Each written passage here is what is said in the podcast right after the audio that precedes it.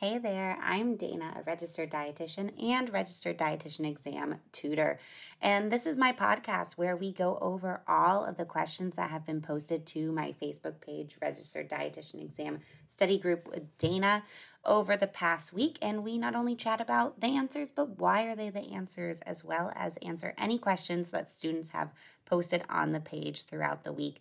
This is a weekly podcast, so be sure to tune in each week for new questions. And of course, I would love to see any of you guys at the live version of this on Sunday nights at 8 p.m. Eastern Time. First question for this class is If your patient was suspected of having an AKI, what labs would you expect to be abnormal and why? So, one thing you want to make sure you're doing is understanding the medical abbreviations.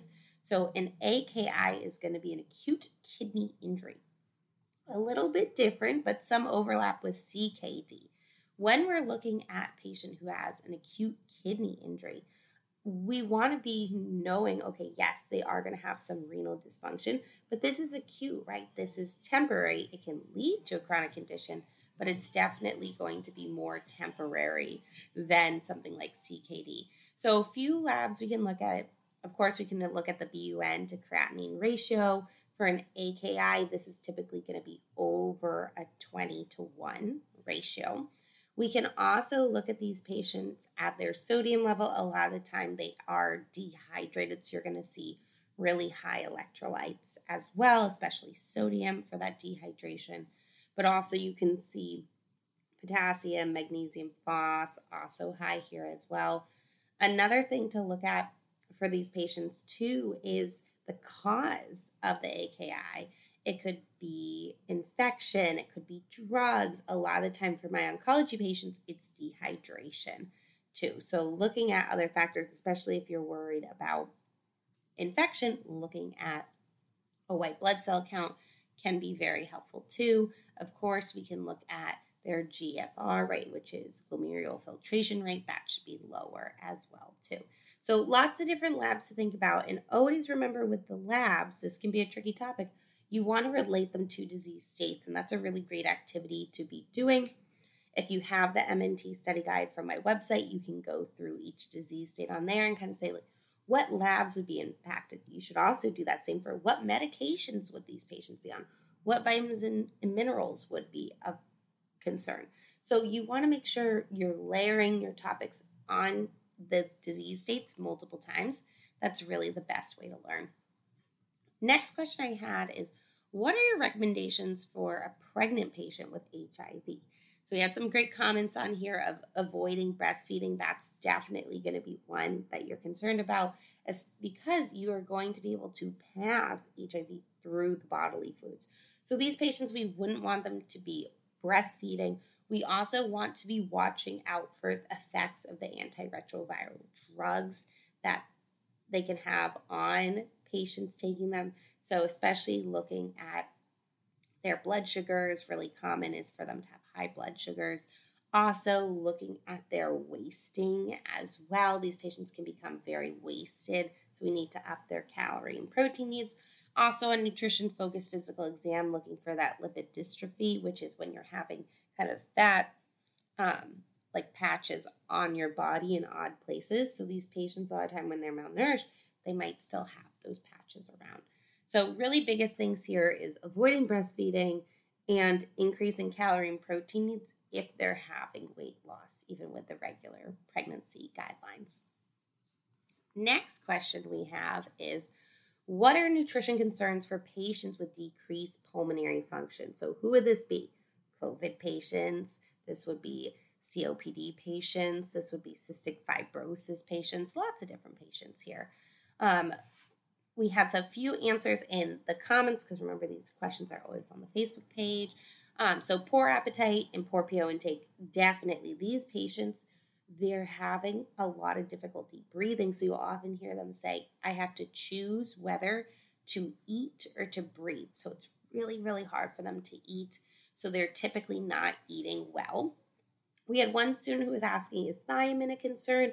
No, thiamine wouldn't necessarily be a concern in this patient. You're not really having a reason why they would have increased thiamine losses. Now, of course, thiamine's always a concern with poor PO intake, but all vitamins and minerals would be concerned with poor PO intake for these patients. Other things I'm looking for with this question are thinking about that because they're burning so many calories, because when they have reduced pulmonary function, instead of you and I, right, where we're breathing in regular, these patients are going, right? They're spending a lot of energy breathing. And because of that, they are going to burn a lot of calories. So they are going to need small, frequent meals, energy dense meals as well.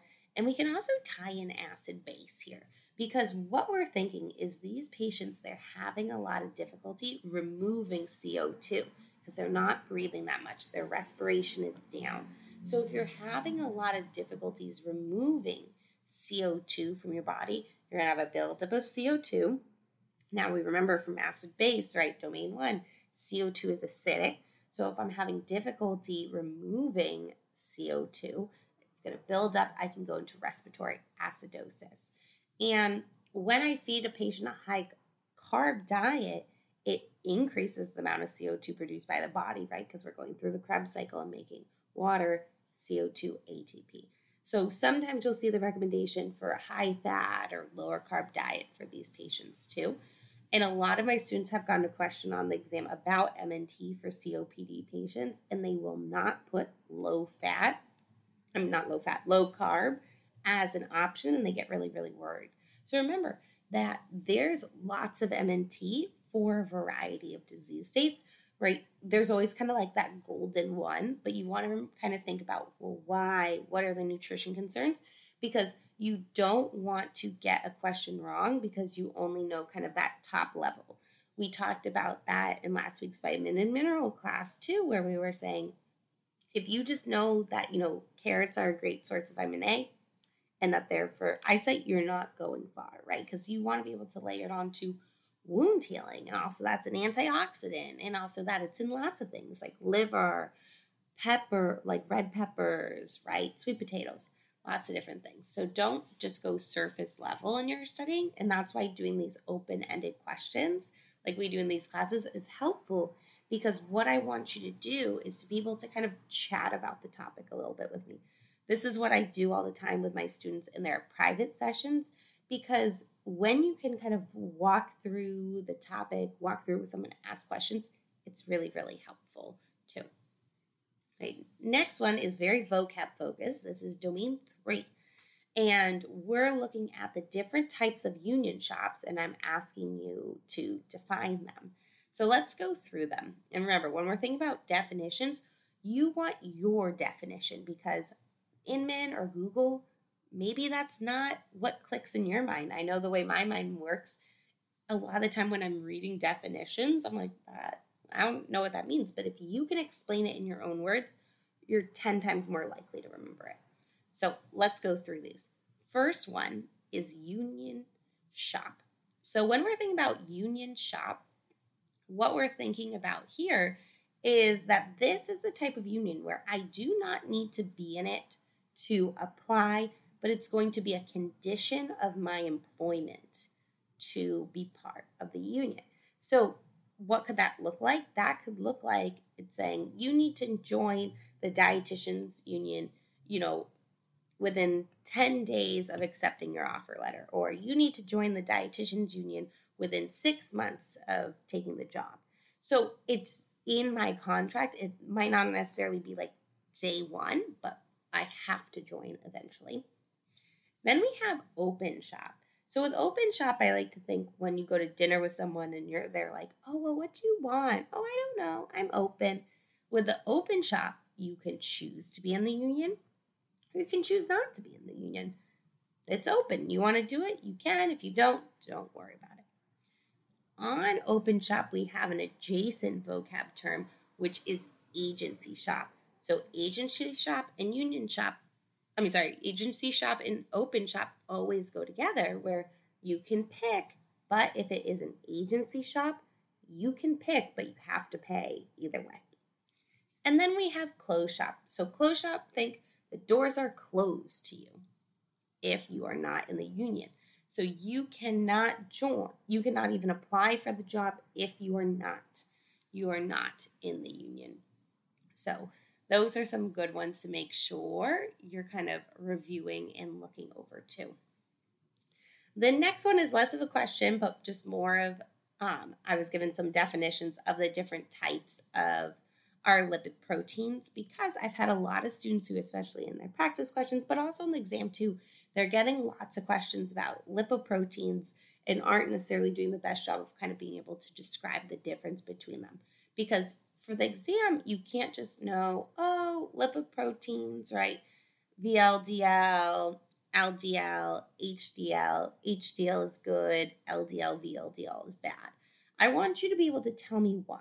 So, big thing with the lipoproteins is you need to know that what makes them high density or low density is the amount of protein. Protein is dense, so a high density lipoprotein has a lot of protein on it. So, the high density lipoprotein, the reason why they're good is they're kind of sweeping the fat from the peripheral tissues and bringing it back to the liver to be recycled into bile, ultimately excreted. The VLDL and LDL are low density, so less protein, and they're not our favorite because they're always kind of sticking fat in our peripheral tissues. But another one we forget about is also a lipoprotein is your chylomicron, right? Think back to domain one. Think about fat metabolism. The chylomicron is the lipoprotein form of the fat that's going from the enterocyte into the lymphatic system. So remember, when we're thinking about our lipoproteins asked about on the exam, it could be LDL, VLDL, HDL, or also our chylomicrons. Those are all going to be ones that we can see on the exam. Next question is What is the theory of the role of protein and branched chain amino acids in hepatic encephalopathy? And then also, what are some of the current recommendations on this too?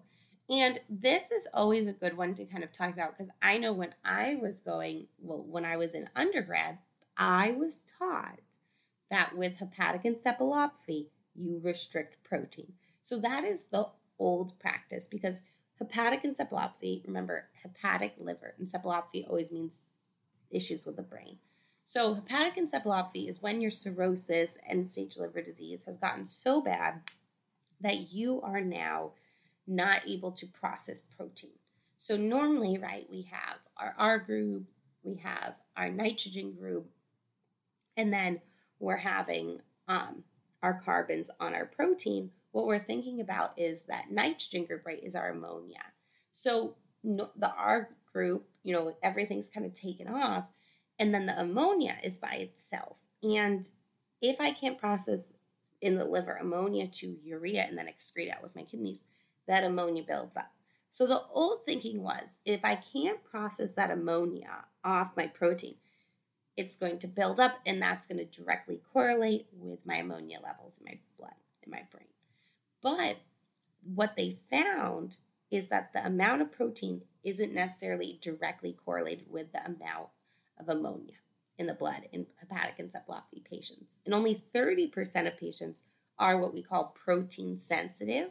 So, with protein sensitive um, hepatic encephalopathy, these are the patients where they eat, you know, this much protein, their ammonia levels goes up this much. They eat much this much protein, their ammonia levels go back this much. Thinking like a very proportional relationship. So what they used to do was restrict protein and then supplement branched chain amino acids because they would produce less ammonia. Now, like we said, only 30% of our patients are protein sensitive. So the new recommendation is giving protein as tolerated. And branched chain amino acid supplementation can definitely still be utilized in our patients who are considered to be protein sensitive. So one thing to think about because, like I said, when I went to school, the guidelines were a little bit different. Um, and when I got into like my internship and especially studying for the exam, I had to kind of switch what I had been taught um, because that wasn't what was going to be on the exam. And that's something to be mindful of and ask about on the Facebook page as you're finding recommendations like that because every hospital, every state is a little bit different. And even some of the current guidelines aren't necessarily reflected yet on the exam. So if as you're going through and you don't know, well, what recommendation should I follow? This one or that one? That is a great question to ask on the Facebook page. Or if you don't have Facebook, remember you guys can always email me at Nutrition at gmail.com. I'm always happy to post questions on your behalf. Thanks for tuning in for this week's practice question review. Don't forget that we are doing these live on my Facebook page, Registered Dietitian Exam Tutoring with Dana RD, every Sunday at 8 p.m. Eastern Time, and I would love to have you join live. You can also head to my website, danajfnutrition.com, to find out about the latest classes as well as study tips and services. Thanks for tuning in.